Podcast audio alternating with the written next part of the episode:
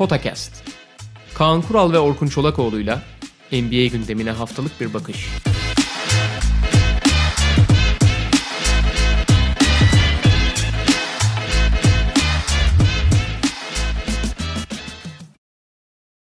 Merhaba, Podcast'e hoş geldiniz. Kaan Kural'la birlikte playoff'ları konuşuyoruz. İkinci tura artık yavaş yavaş tüm serilerde geçildi ve hem ikinci turdan ki Doğu Konferansı'nda başlamıştı geride kalan maçları hem de yeni eşleşmeleri Batı Konferansı'nda meydana gelen eşleşmeleri konuşacağız Kaan Kural'la birlikte. İstersen Başlayalım. her zaman olduğu gibi Doğu ile başlayalım Kaan abi ki zaten hani başlayan seriler de Doğu tarafında olduğu için o bakımdan da daha mantıklı ve Miami Milwaukee ile başlayabiliriz. E, Milwaukee'nin problem yaşayabileceğini, Miami'nin ters gelebilecek bir takım olduğunu konuşuyorduk ki sadece biz değil yani genel kanı bu yöndeydi. Belli özellikleri Miami Heat'in hem Antetokounmpo'nun başına direkt verebilecekleri birebir savunmada ona karşı etkili olabilen e, Adebayo'nun varlığı hem çok iyi alan savunması yapabilmesi, çok iyi yardımlaşabilmesi Miami'nin aynı zamanda iyi şut atabilmesi bütün faktörler onları kağıt üzerinde ters gelebilecek bir rakip kılıyordu Milwaukee'ye karşı. Ama ters gelmekten öte şu anda seriye hakim olan taraf olduğunu ve 2-0 öne geçtiğini ee, görüyoruz. 2-0 öne geçti için. ve iki maçta da daha iyi gözüktü. Ama hani maçlarda sonuçta biraz çok ufak parametrelerle belirlendi. Yani ilk maçın sonunda Jimmy Butler'ın kahramanlıkları ve hani Jimmy Butler evet bu takımın yıldızı merkezindeki oyuncusu vesaire falan ama sonuç itibariyle Jimmy Butler özellikle bu sezon skorerlikten çok uzaklaşmış. 3 sayı yüzdesi %30'ların altına gerilemiş ve şut üzerinden çok oynamayan bir oyuncuya dönüşmüştü. Biraz hani LeBron'un şut atamayan versiyonları gibi ya da daha doğrusu skorer tarafı daha ikinci planda kalan bir oyuncuydu. Nitekim ilk, ilk tur itibariyle takımın hücum yıldızı Goran Dragic olarak öne çıkıyordu. Yani esas Goran Dragic takımın hücumunu sürüklüyordu. Bu hafta ne kadar etkili olsa da. Ama bu maçın sonunu şey gibi oynadı abi işte direkt, yani direkt işte Doncic gibi Kawhi gibi oynadı yani ve bitirdi ilk maçın sonunu. İkinci maçı da aslında Miami baştan aşağı götürürken, rahat götürürken sonunda bir şekilde Chris Middleton'la ekstra e, bir iki hatasıyla Miami'nin yakaladı Milwaukee ama sonunda düdükler karar verdi ikinci maçın sonunda da. Yani aslında çok çok başa baş gitti iki maçta. Ama daha iyi gözüken ve açıkçası genel itibariyle daha doğru oynayan, daha hakim olan, daha e, ne yaptığını bilen takım Miami'ydi. Zaten asıl bu, bu seride en önemli belirleyici şey ne yaptığını bilmek galiba. Yani ne yapıcı ne yaptığını ve ne yapması gerektiğini bilmek. Özellikle maçın sıkıştığı yerlerde. Çünkü yani kağıt üzerinde zaten sezon içindeki performanslara bakarsan Milwaukee'nin daha üst düzey potansiyeli var. Yani oyuncu bazında bakarsan. Ama e, bu yaklaşık 3-4 sene önce olan bir değişimdi ve iyiden iyi etkisi artıyor gibi. Yani Pace and Space işte dünya, basketbola hakim olmaya başladıktan sonra hani şeylerin çok değeri artmıştı. 3 yani işte 3 sayı atıp ıı, savunma yapan kanat oyuncuları. Fakat 3-4 sene önce yani sabit üçlük atan ve savunma yapan oyuncuların yetersiz olduğu çok ortaya çıktı. Ve yani kanatta tabii ki yüksek 3 sayı yüzdesi önemli. Tabii ki savunma performansı önemli ama topla bir şey üretemeyen oyuncuların kombine savunmalar veya oyunun sıkıştığı anlarda tamamen bir kara deliğe dönüştüğünü görmeye başladılar. Ve bu tip oyunculardan biraz daha uzaklaşıp hı hı. biraz daha belki daha az da, şut yeteneği biraz daha zayıf. Belki başka eksikleri olan ama topla karar verebilen veya topla üretebilen oyunculara yöneliyorlar. Bence e, Miami'nin en büyük avantajı ve zaten Miami'nin seri boyunca yaptığı Miami iyi taraflarını çok fazla ön plana çıkarıyor ve zayıf taraflarını bir şekilde maskeleyip işte Milwaukee'nin zayıf taraflarına vurmaya çalışıyor. Yani zaten bunu her takım yapıyor. Yani yapmaya çalışıyor. Ama Miami bunu gayet iyi yapıyor. Çünkü Miami'nin şöyle bir durum var. Miami'deki oyuncular gerçekten iki ayrı kampta değerlendirilmeli. Yani çok ciddi savunma ağırlıklı oyuncular var. İşte Andre Gadala, Bam Adebayo, Jimmy Butler, Derek Jones Jr., Jimmy Butler, Derek Jones, Jay Crowder. Bunlardan Crowder'ın sabit şutu olsun, e, Jimmy Butler'ın genel olarak hani öyle ya da böyle bir skorer sonuçtan ne olursa olsun eski gücünde ya da müthiş skorerler arasında olmasa da onların iki taraflı olduğunu daha doğrusu Crowder'ın en azından şut anlamında etkisi olduğunu söyleyebilirsin ama hücumda oldukça özellikle bitiricilik konusunda, atıcılık konusunda sınırlı oyuncular. Yani bunlar 20 sayılara kolay kolay ulaşamıyor. Diğer tarafta da biraz siyahlarla beyazlar gibi aslında ama bir de beyazlar var abi. İşte Duncan Robinson, Tyler Hero, Kelly Olynyk, Goran Dragic. Bunlar da hücumda çok potansiyelli oyuncular. Fakat onların da savunmada çok ciddi sorunları var. Yani birebir savunmada çok ciddi sorunları var bu oyuncuların. Fakat bunları Eric Spoelstra e, öyle iyi kombinasyonlarla kullanıp öyle ciddi özgüven vermiş ki ve takım öyle bir hava yakalamış durumda ki hücumda sorunlu oyuncular atmaktan hiç çekinmiyorlar. Kaçırsalar bile veya oyunun oyun akmasına hiç engel olmuyorlar. Savunmada sorunlu oyuncuları da ya da eksik oyuncuları da bir şekilde maskelemeyi başarıyor yardım savunmaya. Zaten inanılmaz bir yarı alan savunması diyebileceğin çok kompakt bir savunma yaptığı için Miami birebir savunma zaafı yaşayan oyuncuların zaaflarını mümkün o kadar maskeliyor. Çünkü hakikaten neredeyse bir alan savunması yapıyorlar. Neredeyse yani. yani çok gömülü. Tamamen Yanis'e karşı hı hı. baraj kurarak, yani frikik barajı gibi baraj kuruyorlar yani. Şimdi bunlar özellikle Dragic'in de bütün sezon çok az oynaması ve şuraya çok diri kalması çok önemliydi. Ve bundan çok önemli. Dragic ilk turunda hücumda yıldızıydı. Bu turda da neredeyse hücumun bir numaralı oyuncusu gibi. Fakat buna karşılık Miami'nin yaptığı şeyler ise çok tuhaf. Bir kere Miami yani zaten en çok eleştirilen noktalarından biri hani ana planı çok başarılı ama bu pardon Milwaukee özür dilerim. Şey Milwaukee. Ana planı çok başarılı ama bu plandan çok fazla şey yapamıyor. Ayrılamıyor diye. Hani rakipteki eşleşmeleri, saha içindeki gidişatı çok değerlendiriyor. Aynen öyle gene. Yani şimdi bu baraj kuruluyor. Bu baraja karşı ana silah ne? İşte Yanis'e karşı Yanis topla içeri girmeye çalışıyor. Kalabalık gelince 2-3 kişiyi çektiği zaman hani hiç egolu bir oyuncu olmadığı için, iyi de pasör olduğu için dışarıdaki şütörü buluyor. Şütü atıyorsun bitti gitti. Yani hücum bu zaten. Daha ne olsun yani istediğin şutu buluyorsun. Fakat Miami özellikle yar, yani duvarı belli açılardan verip e, Yanis'i bir tarafa doğru pas vermeye zorlayıp oradaki pasörü ekstra kaynak ayırarak zorluyor. Bir karar vermeye zorluyor Milwaukee. Yani bir pas bir pas daha yapıp bir karar vermeye zorluyor. Ve buralarda e, Milwaukee'nin çok eksikleri ortaya çıktı. Yani e, o kalabalığa girip akılcılık durduğu anda Milwaukee'de karar verebilen oyuncular çok belli abi. Geçen sene işte Malcolm Brogdon varken Malcolm Brogdon ne kadar etkili olduğunu görmüştük Toronto karşısında. Bu sene Malcolm Brogdon yok ve açıkçası hı hı. George Hill ve Chris Middleton hariç, Chris Middleton bu seriyi iyi oynuyor. Hakkını teslim etmek lazım. Geçen sene Toronto serisinin en büyük günah keçisilerinden biriydi. Fakat o ikisi dışında kime giderse top çok ciddi bir şekilde abi ne yapacağım ben şimdi durumu oluyor. Ve sürekli zorlama bir şeylere kalıyorlar. Ki Yanis de kalıyor abi. Yanis de o kalabalığın içinde boğulup gidiyor. Burada da halen ve halen standart Yanis'e 3 sayının dışında top verip abi dal yık yak yık ortalığı diyor. Abi öyle bir dünya yok yani. Hakikaten öyle bir dünya yok.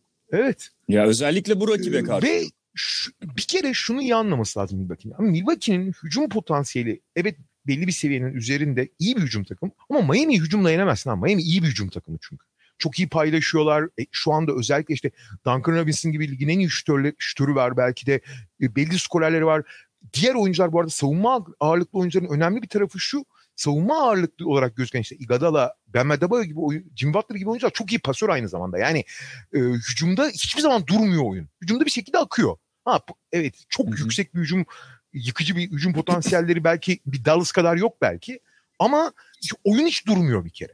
Ama Milwaukee'nin savunması onları yavaşlatabilir. Çünkü Milwaukee gerçekten çok üst düzey bir savunma takımı istediği zaman. Fakat sürekli aynı standart savunmayı yapıyorlar. Yani işte Brook Lopez'in aşağıda durduğu, dışarıda belli şütörlere izin verip belli şütörleri tamamen serbest bıraktıkları. Fakat Miami'de herkese aynı savunmayı yaparsan Miami bunu ceza. Mesela Goran Dragic'i, Goran Dragic'in ciddi bir topla hareket potansiyeli olduğu için onu da Duncan Robinson gibi savunmaya çalışıyorlar. Halbuki gerek yok onu Duncan Robinson gibi savunmaya. Veya Iguodala'yı boş bırakıyorsun evet şut atsın diye. Fakat onun e, çok rahat pas verdiği alanlarda üçlükten içeri gelen oyuncuları takip etmiyorsun çok fazla orta mesafeden çok. Mesela ilk ma- maçı orta mesafe şutlarla kazandı tamamen şey Miami. Çünkü üçlükten içeri giren oyuncuları Hı-hı. normalde e, girmeyeceğini düşündüğü oyuncular giriyor. Onları takip edemiyor. İkinci maçı tamamen dış şut performansıyla kazandı. Milwaukee evet dış şutları çok riske ediyor. Şütörleri de genelde daha çok oynattı ve o şütörler canını okudu yani Milwaukee. İlk maçın sonunda Jimmy Butler tamamen birebir oynarken Jimmy Butler eşleşmesinde hadi Yanis'le eşleştirmedi. Yanis'in yardım savunmasından vazgeçmedi ki bence Yanis'le eşleştirmesi çok daha iyi bir fikirdi.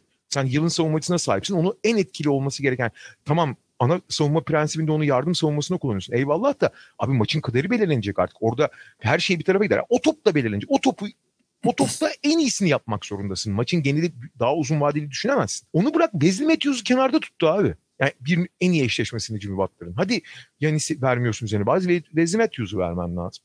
Miami sürekli doğru oynarken, sürekli yaptıkları şeyi mesela Miami'nin oyunun içinde sıkıştığını çok nadir görüyorsun abi. Miami istediğini ne yap ne yapması gerektiğini biliyor.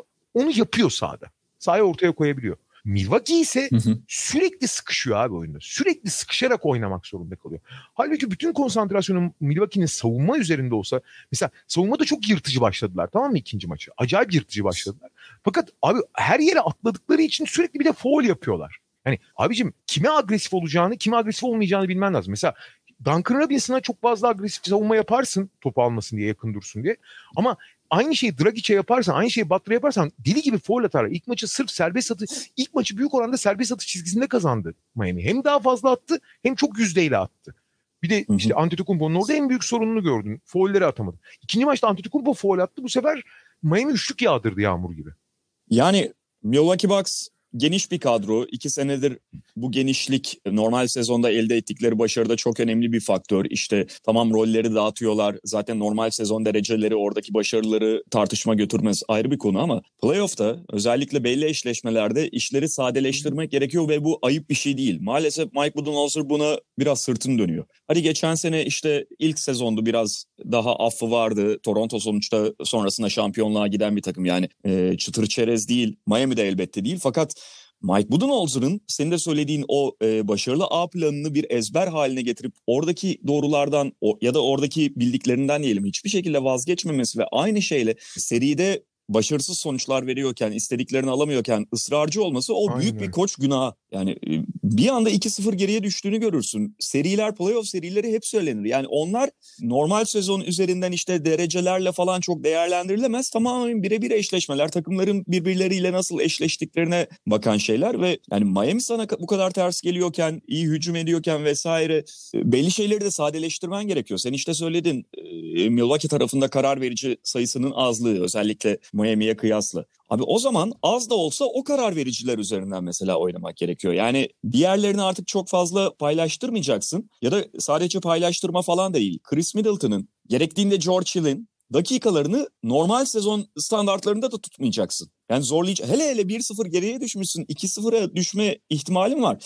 Biraz evet. Mike D'Antoni'lik yapacaksın. 44 dakikayı falan da zorlayacaksın. Çünkü Ha, bu 2-0'da seri bitmiyor. Özellikle Bubble'da yani saha e, avantajı falan da söz konusu değilken tabii bu da dönebilir pekala ama bu kaybettiğin maç da olabilir senin. Ve masada bir şeyler bırakarak kaybetmek kadar kötüsü yok. Artı Antetokounmpo da evet iyi bir karar verici değil.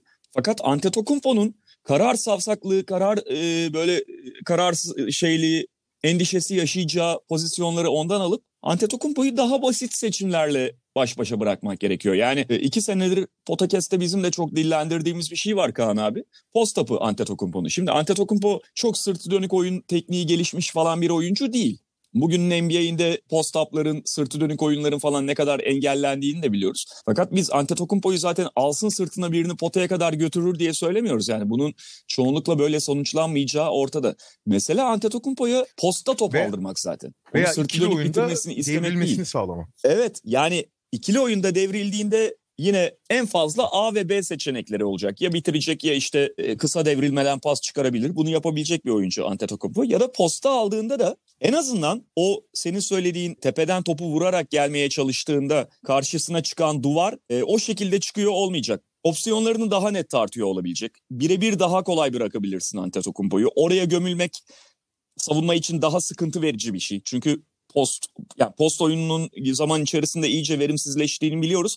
Fakat Antetokounmpo gibi bir fiziksel üstünlük varsa eğer elinde savunmanın geometrisini çok bozabiliyorsun oraya Artı, yoğunlaştıklarında. Diğer tarafa da şutörleri yerleştirirsin. Abi ikinci maçta Milwaukee 85 atış kullandı. Sadece 25'i üçlük. Abi hı hı. E, yani şöyle evet. bu takımın ne kadar artık biraz özgüven kaybettiğinin de bir göstergesi. Yani üçlük bazı pozisyonlar buluyorlar ama sürekli potaya gidelim, saldıralım, yani yırtıcı oynayalım, yırtalım diyorlar. Abi öyle gözü kara e, Russell Westbrook usulü rakibin üstüne giderek falan oynamak böyle bir şey yok abi. Hakikaten yok yani. Hani çünkü Miami bu kadar duvar örürken atacaksın abi. Yani ve bu konuda bütün oyunculara yeşil ışığı yaktığına eminim zaten sezon boyunca yaktı ama daha fazla bunun altını çizerek daha fazla üzerine giderek oynamak lazım. Miami görüyorsun abi Miami mesela ilk maçta çok daha fazla 3 sayı üzerinden oynuyordu. Pardon orta mesafe üzerinden. Milwaukee'nin bu sefer bütün üçlükçilere çok yakın e, şey biraz daha backdoor'ları veya belli oyunculara karşı e, penetreyi içeriği savunduğunu görünce bu sefer abi 81 atışın 45'ini yani yarısından fazlasını üçlük olarak kullandı. Ve 45'te 17 attığı için kazandı ikinci maçı. Hı hı. İlk maçta e, Milwaukee işte çok potaya gitmiyordu. Foul alamadı demişti. Bu sefer acayip foul aldılar. Çok da iyi attılar işin ilginç yanı. Kendi standartlarının çok üzerinde attılar. Ki o yüzden zaten maçta kaldılar. Hı hı. Maçın büyük bölümüne çok hakimdi çünkü Miami. E, bu üç sayı isabeti sayesinde şey serbest atış isabeti sayesinde oyunda kaldılar. Ama abi tamam potaya gidiyorsunuz foul alıyorsun falan da abi üç sayıyı özellikle Miami gibi duvar ören bir takıma karşı en az yarısını atışlarını üçlük olarak atıp hiç de arkana bakmayacaksın o saatten sonra hücumda. Ama geri, yine aynı şeye geri döneceğim. Abi bu seriyi Milwaukee'nin savunmada kazanacağını anlaması lazım. Ve savunmada ana prensiplerinden belli evet. ana prensiplerinden gerekirse vazgeçmesi gerektiğini hücum ağırlıklı oyuncuları daha fazla savunma ağırlıklı oyuncuların paslarını sadece savunması gerektiğini iyi anlaması lazım yani. Evet. Yani mesela Goran Dragic abi malum işte çok değerli bir oyuncu fakat her zaman aynı düzeyde katkı veremiyor çünkü çok fazla sakatlandı. Zaten geniş bir kadro içerisinde yaşı ilerledi. İşte sakat olmadığında, sağlıklı olduğunda bile onu sonuçta çok yoğun dakikalar kullanmıyorlardı. Ama playoff başladığından beri gayet formda. Indiana serisini de çok iyi geçirdi. Ve yani Eric Spoelstra'nın kafasında şey ezberi yok. Goran Dragic bizim 25 dakikalık oyuncumuzdur. Şu kadar top kullanır falan değil. Hayır. A planı olmuş durumda Goran Dragic. Yani bu maçta mesela Butler'ın da önüne geçir. İlk maçta Butler 40 attıktan sonra bu maç Goran Dragic çok iyi başladı. Bütün savunmayı çalkalıyor ve Goran Dragic üstünden oynadılar. Bu esnekliği göstermek gerekiyor. Bu çok da zor bir şey değil aslında. Tamam Miami'nin evet kadro yapısı tabii ki Milwaukee'den biraz daha farklı ama aslında Miami'nin iş, şey Spolstra'nın işi daha zor. Sen biraz önce bahsettin yani. Carlisle'ın yıllardır yaptığı gibi Spolstra'da bir kadro jonglörlüğü yapmak durumunda. Savunmacılar, hücumcular hangisini nerede kullanacaksın? Yani Nasıl bir karışım hiç yapacaksın? oynatmadığı ve artık vazgeçtiği ki bir sürü lim, e, sınırı olan Kendrick Nunn da. Bu siyahlar beyazlar arasında yanlış tarafta duran tek oyuncu. Yani savunması çok problemli, hücumu iyi olan tek siyah. Ama mesela ilk Hı-hı. turda kullanmadıktan sonra bu turda gayet de kullanıyor. Çünkü Nan'ın yarı penetre üzerinden attığı hücumlar çok ters geliyor Milwaukee'nin genel agresif savunmasına ve onu kısa sürelerde de olsa kullanıyor gayet rahat bir şekilde duruma göre. Herhangi bir oyuncu yorulduğu zaman rotasyon yapması gerektiği zaman. Ama herkes hazır tutuyor abi. Derek, mesela bu maçta Derek, ikinci maçta Derek Jones Jr. çok kısa bir süre kullandı ama inanılmaz verim aldı abi işin savunma tarafında. Acayip bir verim aldı. Iguodala'nın sakatlığı yüzünden girmişti oyuna. Yani bir de şey var mesela Tyler evet, Hero evet. gibi fiziksel sorunları olan çok ince şu anda çaylak zaten. Bir oyuncuyu çıkıp direkt işte Dragic'in yerine ikinci oyun kurucu hatta belki Dragic'le yan yana onunla ilk top yönlendirici olarak kullanabiliyor yani Derek e, Butler'la Dragic'i kanatta kullanarak onların ikili oyun üzerinden ters eşleşmeyi yakaladığında istediğinden hücum ederek. Yani küçük çözümler, orta çaplı çözümler, büyük çözümler hepsini üretiyor Miami. Yani abi toplam işte 96 dakika maç oynandı. Abi 96 dakikanın çok kısa bölümlerini saymazsam Miami'nin hiç oyunda istediği şeyleri yapamadığı sahneyi çok az gördüm. Abi geliyor ve istediği şeyi yapıyor. Sonuca ulaşıyor ulaşmıyor ayrı konu. İstediği şeyi yapıyor. Milwaukee ise abi çoğu zaman istediği şeyi yapamıyor. Zaten şu da bir gösterge. Sonuçta ikinci maçın çok büyük bölümünü geride götürdü Milwaukee. Dakika bazlı yani belki iki dakika falan bile önde kalmadılar tam hatırlamıyorum. İlk maçta da şey ikinci maçın demiştim. İlk maçta da biliyorsun Milwaukee ilk yarıda özellikle ya da hadi üçüncü periyodun da yarısını ekle. iki buçuk periyot falan deli gibi şut attı. O kadar iyi şut atmasalar o maç da o kadar şey git yani o maçı da muhtemelen sürekli geriden takip edeceklerdi. Ya işte son o da senin söylediğine maç, işaret. Maç, geride gittiler bayağı küçük ee, bir mucizeyle geldi maç yani. Bir de Tabii o Miami'nin hatalarından oraya geldi yani. Yoksa skorun gösterdiği gibi bir durumda yoktu aslında. Sorma, sorma. Yani ay.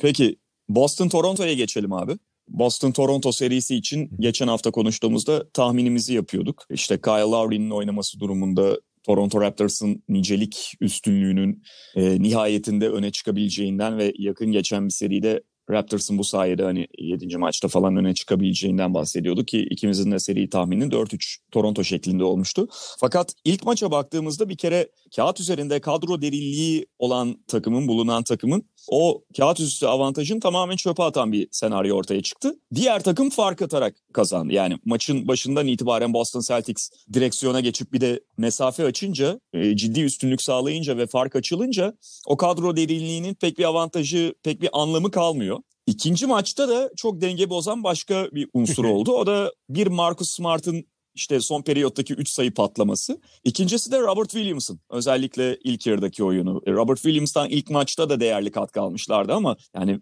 Smart'ın o 5 üçlüğünü ve Robert Williams'ın ilk yarıdaki üst üste skor katkısını ki savunmada da bir katkı sağlıyor. Bir araya getirirsen o bizim konuştuğumuz kağıt üstü derinlik ve sayısal nicelik avantajını e, Toronto Raptors'ın tabii Abi, buruşturup çöpe atan bir Marcus Smart Philadelphia karşısında 15'te 2 üçlük attı bu maç bu seride iki maçta hı hı. 20'de 11.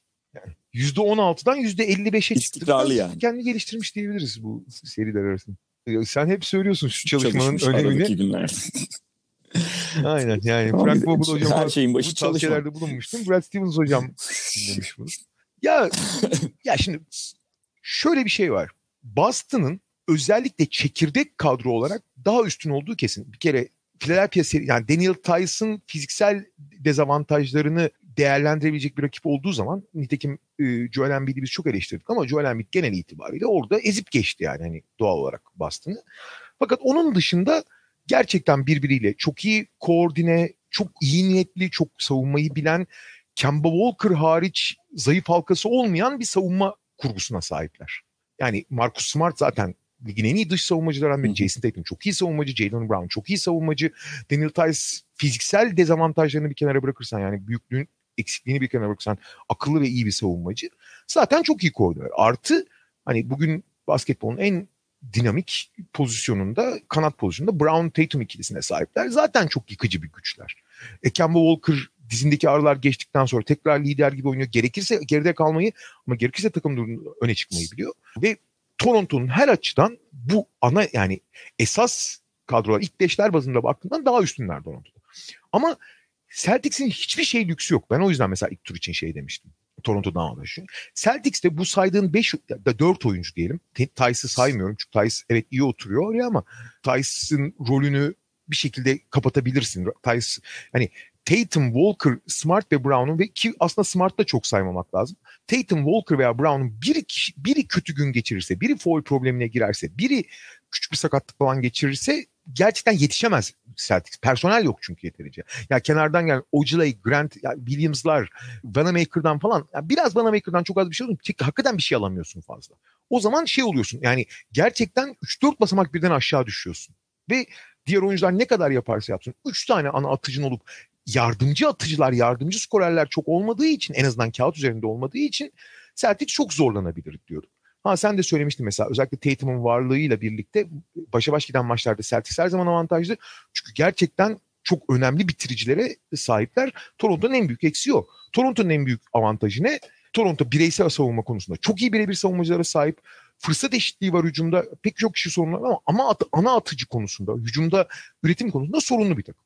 Şimdi bakıyorsun abi Tatum ve Brown gayet iyi iş çıkarıyorlar. Onlara bir katkı lazım. İkinci maçta ne dedim? İlk çeyrekte Robert Williams çıktı 5'te 5 attı değil mi? Çok ekstra bir katkı. Ama onu kullanmayı da biliyorlar. İşte Hı hı. o mesela hiç devrilirken top almazken bir anda şaşırttılar. Robert Williams çok devrilerek top aldı. Toronto savunmasını ki güçlü bir savunmayı çok gafil avladılar. Fakat abi 3 çeyrek boyunca 3. çeyreğin sonuna doğru gelirken 12 sayı öndeydi abi Toronto. Toronto çok ekstra bir şey yaptığından mı? Çok ekstra bir hücum falan mı üretti? Yok öyle bir şey. Evet Ibaka iyi oynuyor bu seride falan ama yani hani çok da standartın dışında bir şey olmadı. Nitekim bu, yani standart giden bir maçta Toronto bu kadar öne çıktı çünkü Walker çok Kemba Walker çok kötü oynuyordu abi. Marcus Smart da hiçbir şey üretmiyordu. Zaten Hı ki ona hücumdan ona gelecek her şey ekstra oluyor. Abi son çeyrek bir başladı. Oraya gelene kadar 9'da 1 miydi? 9'da 2 miydi ne Walker? Abi Marcus Smart 5 tane üçlük atıyorsa orada. E, Kemba Walker da maçın sonunda Tatum ve Brown'un iyi savunulduğu veya işte yani yorulduğu vesaire devrede tekrar olarak devreye giriyorsa ilk çeyrekte Robert Williams, son çeyrekte Marcus Smart'tan ekstra katkı o zaman yetiyor abi. Finish çizgisini geçiyorsun ve geçtiler zaten. Finish çizgisini de. Diğer tarafta Toronto'da ise abi özellikle Lowry ile VanVleet felaket şut atıyor. E, şimdi abi şu ana kadar bir dakika 19'da 3 16'da 3 35'te 6 üçlük attılar abi. Şimdi abi ya Toronto'nun bütün savunma direnci ne olursa olsun öyle ya da böyle birçok kanaldan besleniyor diyoruz ama en ana beslendikleri oyunculardan iki tanesi toplam 35'te 6 ata 35'te 6 nedir abi? Ya %16 ile Lowry ile Pamphlet üçlük atacaksa ondan sonra savunmada ne yaparsan yap bir şekilde yeterli gelmiyorsun Boston'a. Boston ekstra katkıları alırken Raptors normalde almayı planladığı katkıları da çok fazla alamıyor. Normalden fazla. Bir tek şu an kadar Sergi Ibaka'dan katkı aldılar bence hücum anlamında. Boston ise standart üretimini büyük oranda Hı hı. sağlıyor ki ekstra şeyler de çıkarabiliyor. Toronto ise onları çıkaramıyor. Yoksa Toronto'nun asıl gücü olan savunma bence gayet iyi iş çıkarıyor. Boston'ı zaten daha düşük skorlarda, daha düşük şeylerde tutamazsın kolay kolay. Boston bir sorun yaşamadığı sürece. İlk maçın ikinciden farkı ilk maçı Boston Hı hı. Marcus Smart ikinci maçın son çeyreğinde yaptığını ilk maçın ilk çeyreğinde yapmıştı. Acayip şut atarak başlayıp acayip bir ekstra ivme vermişti. Boston hep önde gitti. Toronto bir şekilde savunmayla yakalaş, yakaladı yaklaştı. Ama işte hiç şut sokamadıkları için felaket şut. 40'ta 10 üçlük attılar abi. %25'te üçlük attılar maçta. Yakalayamadılar, yetişemediler yani. O ba- müthiş başlangıçta. Bu sefer de yakalı, daha doğrusu yakalamayı değil, öne geçtiler takım rakibi bir şekilde tutarak. Gene çok kötü şut atmalarına rağmen bu sefer ekstra katkı Marcus Smart'la sonunda gelince yine yetmedi. Yani seride Toronto as yani seri aslında 3 aşağı 5 yukarı bu takımların oynaması gerektiği gibi oynayan çok sürpriz bir şey yok ortada. Fakat bir tarafta Toronto'nun kendi potansiyelinin altında kalmasına sebep olan kısaların hiç şut sokamaması var. 35'te 6 atması var. Diğer tarafta da Celtics'in başta Marcus Smart olmak üzere çok yani Marcus Smart'ın Gordon Hayward'ın hücumda aldığı rolü al, almasıyla Boston'ın personel eksikliğini büyük oranda tamamladığını görüyorsun. Ve şu da var abi yani şimdi e, Marcus Smart'ın o son periyottaki üçlük yağmuru tabii, psikolojik tabii, olarak da çok kırdı Toronto Raptors'ı. Çünkü yani zaten ilk maçı farklı kaybetmişsin. işte ikinci maçı kısmen daha iyi başlıyorsun ama yine yakalanıyorsun vesaire. Sonra çift taneli üstünlük kuruyorsun. Çift taneli öne geçiyorsun ama bir anlık yağmurla tekrar hayda yine üstünlüğü verdik direksiyona onlar geçti psikolojisine girdiler ve zaten yarı sahada kalmamaya çalışmak Celtics'in yarı sağ, sağ savunmasının Toronto'ya verdiği korku çok net hissediliyor. Sen az önce Fred VanVleet ve Kyle Lowry'nin üçlük yüzdelerinden bahsettin.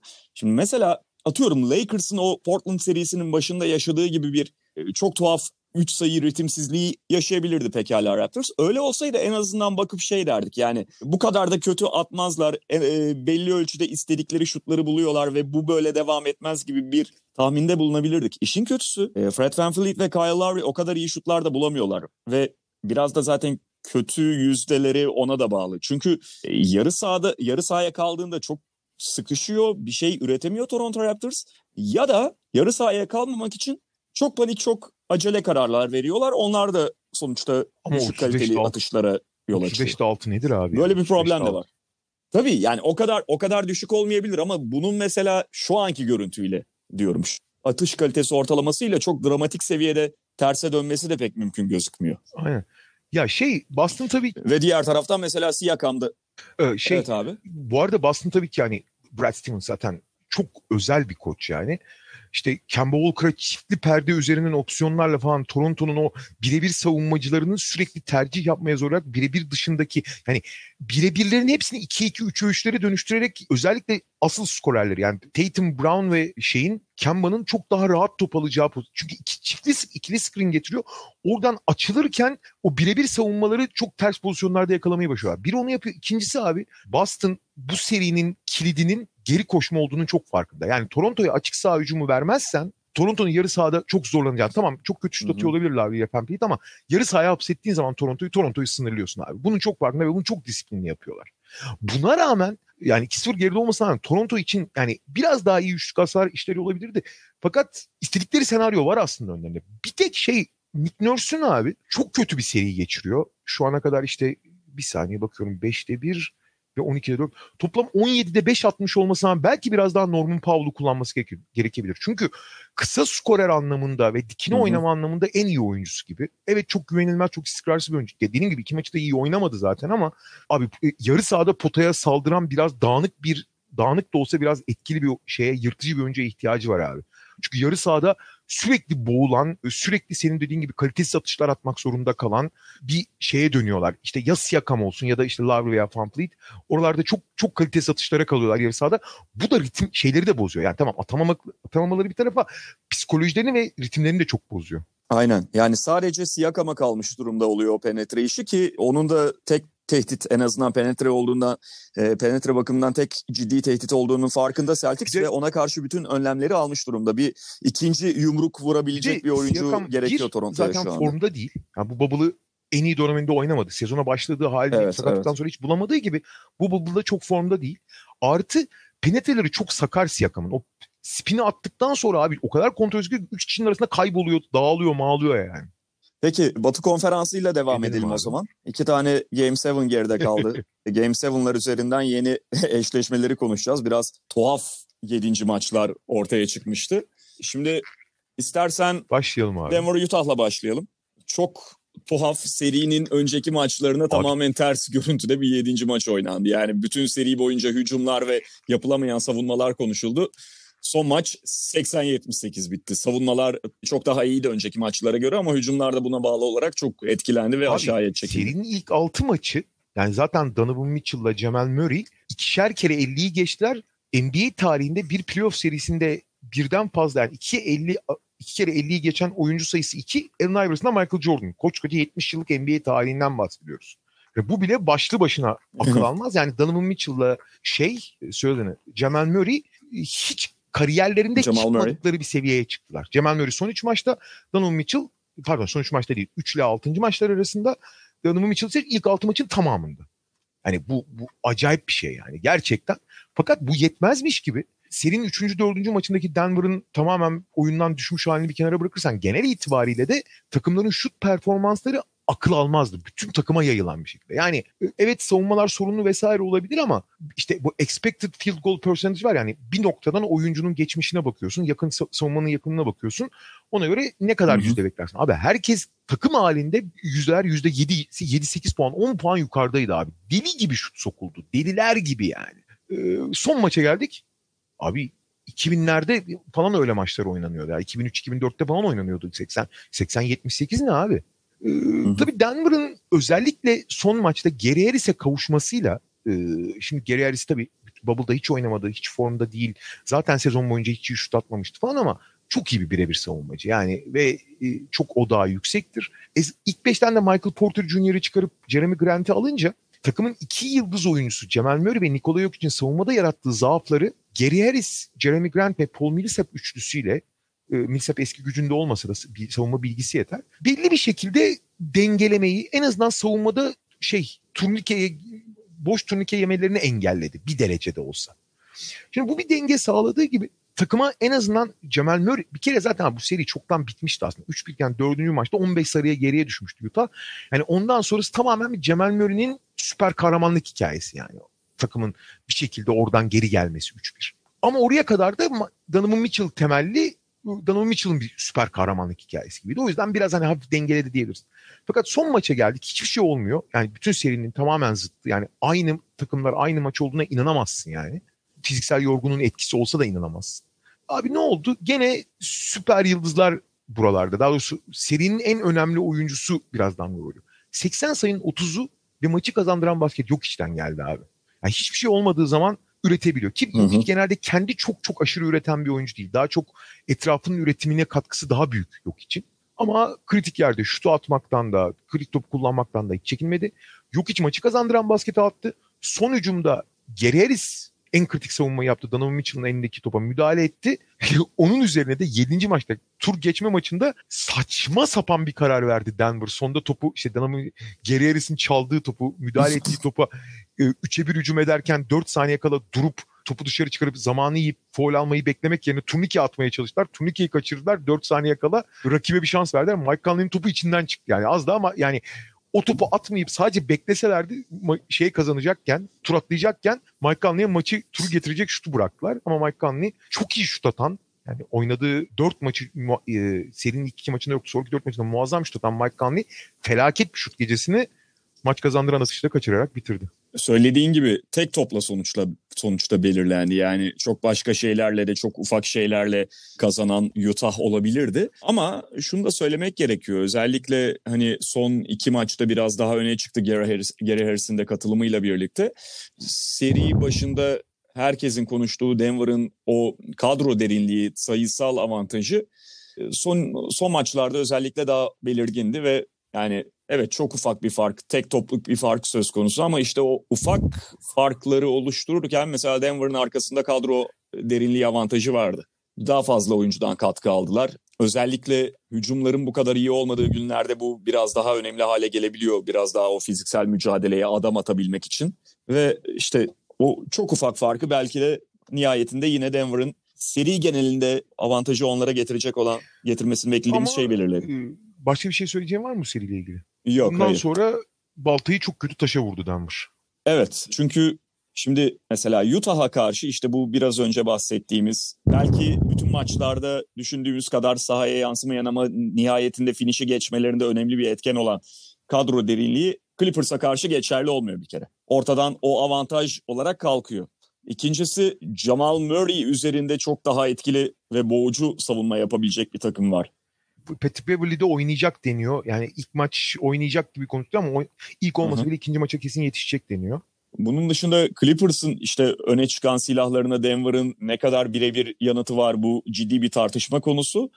Ve yani sonuçta Clippers'ın da Dallas'a karşı çok ağır basan bir takım olduğunu konuşuyorduk playoff başlarken ama bir noktada 2-2'ye geldi seri. Porzingis sakatlanmasa çok daha kafa kafaya gidebilirdi devamında da. Ama Dallas'ın Clippers'a ters gelen o tarafları, Dallas'ın o hücum gücü, Doncic etrafında sahayı yayarak tahrip edebilme gücü Denver'da aynı şekilde yok. Yani Denver'da evet çok seçenekli bir takım Jamal Murray, Nikola Jokic tabii ki çok değerli hücum oyuncuları fakat Dallas tipi Clippers'a daha ters gelebilecek bir Dallas değil. Dallas 5 dışarıda oynayıp içeriden dışarı oynuyordu. Yani Doncic'le Doncic'i savunamadıkları için Doncic içeri girip içeriden dışarı oynuyordu ve oradan sonra sürekli hamle avantajı hep Dallas oldu. Dallas zaten ligin en iyi hücum takımı sezon itibariyle ve hı hı. Porzingis'in olduğu maçlarda zaten üstünlerdi. Yani e, Porzingis sakatlanana kadar üstünlerdi. Sadece e, Clippers 2-1 önünde olduğuna bakma. Yani ilk maçta atılmıştı Porzingis. Üçüncü maçı iyi oynadı Clippers bir tek. Daha üstün gözüküyorlardı. Ondan sonra biraz iş değişti. Fakat hiç yani Clippers ki en iyi eşleşebilen takım diyorsun. Hani kadro zenginliği itibariyle, çeşitlilik itibariyle. Patrick Beverly'nin yokluğu onları biraz bu kadar zengin takım olmalarına rağmen toplu oynayan kısalar eşleşmesi konusunda çok zorladı. Trey Burke'ü, Seth Curry'i hiç savunamadılar.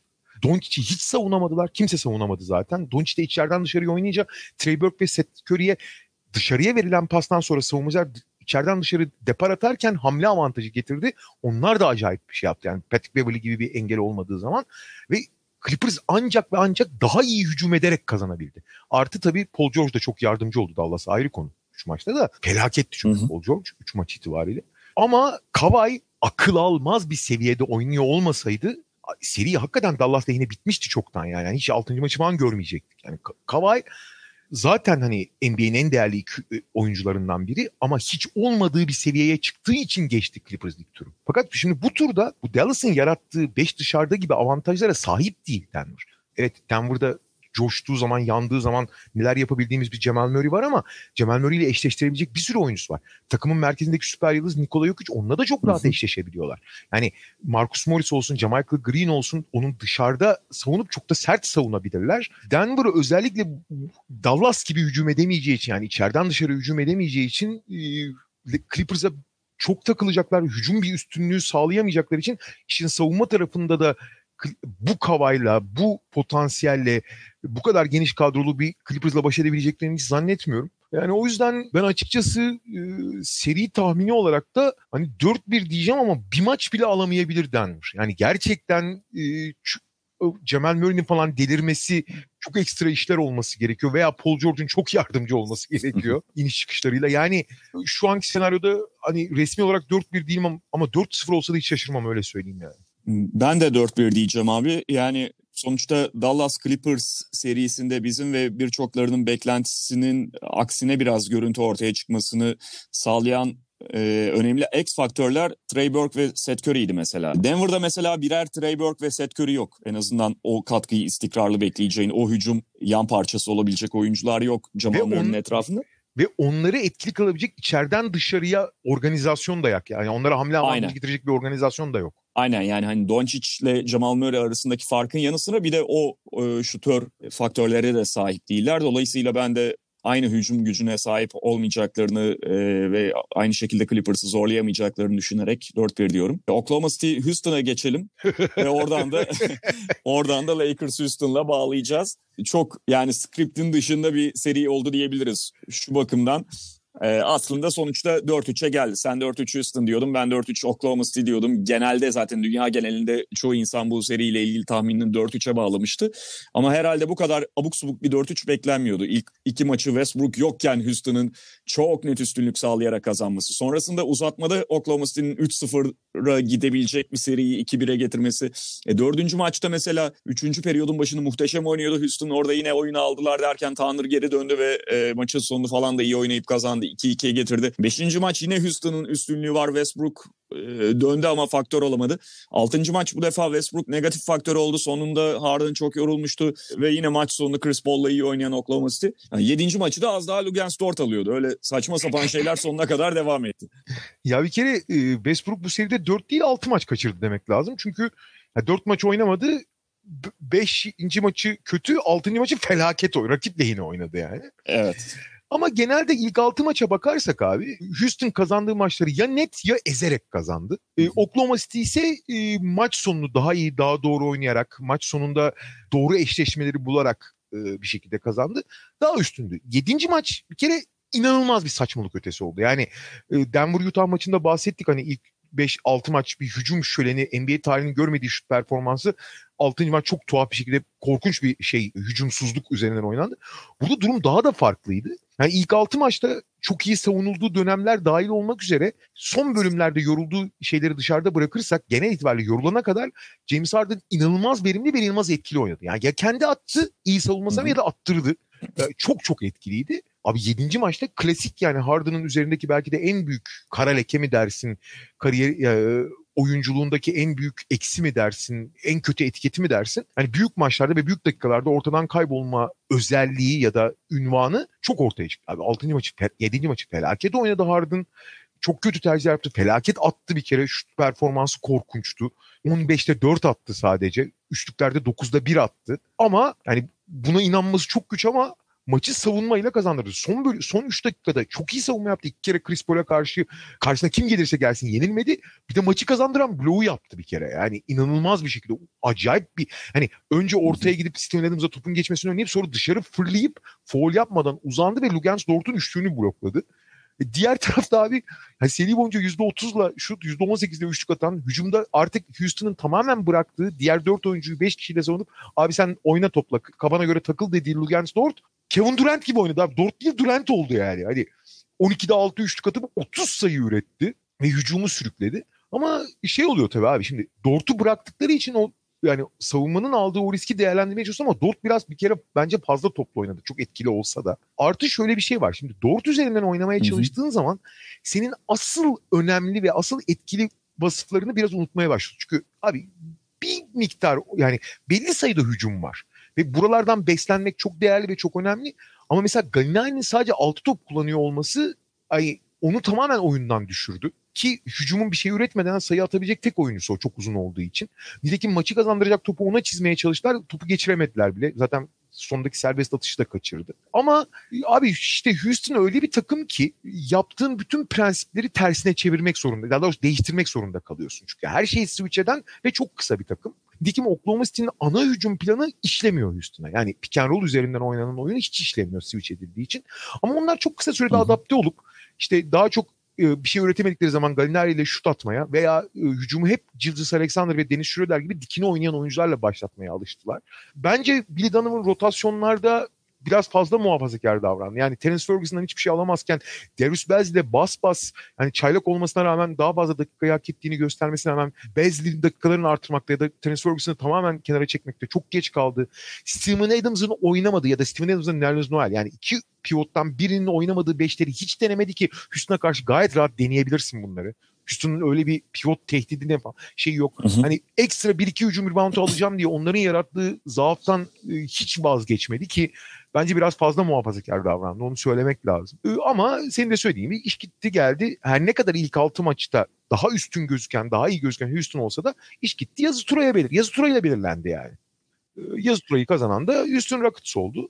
Evet. Ee, ama e, sonuç itibariyle yani bu seriyle ilgili sen söyle ben sonra Lakers serisine geçerim. Yok şey söyleyecektim yani evet yazı turu ile belirlendi ama ne, yani aslında 4-3'ün gösterdiğinden evet, çok daha net bir üstünlüğü var. Yani çok alakası hani de 3. maçın sonunda o tuhaf hakem hatası olmasaydı PJ Tucker'ın topu oyuna soktuğu pozisyonda faulü çalsalardı belki de 3-0 olacaktı orada seri yani. Hani, yani Oklahoma evet, State evet. maç sonlarında çok zor pozisyonlarla kazandı. Ama işte buradan tabii hemen Lakers serisi hemen başlıyor. Ve bir kere Houston'ın çok zaten kısa bir takım oldukları için normalde diğer takımlardan daha büyük eforla ve dar rotasyonla oynuyorlar. Daha büyük efor harcıyorlar. Daha çok yıpranıyorlar. Ki nitekim James Harden'ın son maç hariç maç sonlarında ne kadar yıprandığını ve yorulduğunu gördük. E, ve 7 maç üzerinden gelip hemen bir gün aradan sonra Lakers karşısına geliyor. Ka- üstüne üstlük karşılarına gelen Lakers da ligin en fazla fiziğiyle oynayan takımı. Şimdi Houston işi iki kat daha zor olacak. Ha Lakers'ın da şöyle bir handikapı var. Seri Cuma günü başlayacak. Cuma günü seri başladığı zaman son 12 günde bir tane maç yapmış olacak Lakers. O da Portland serisinin 5. maçı ki Lillard'ın Evet. olmadığı bir senaryoda evet biraz çekişmeli beklenenden daha çekişmeli geçti ama çok konsantre olduğunu falan söylemek zor Lakers'ın. Onlar biraz ritim kaybetmiş olabilirler.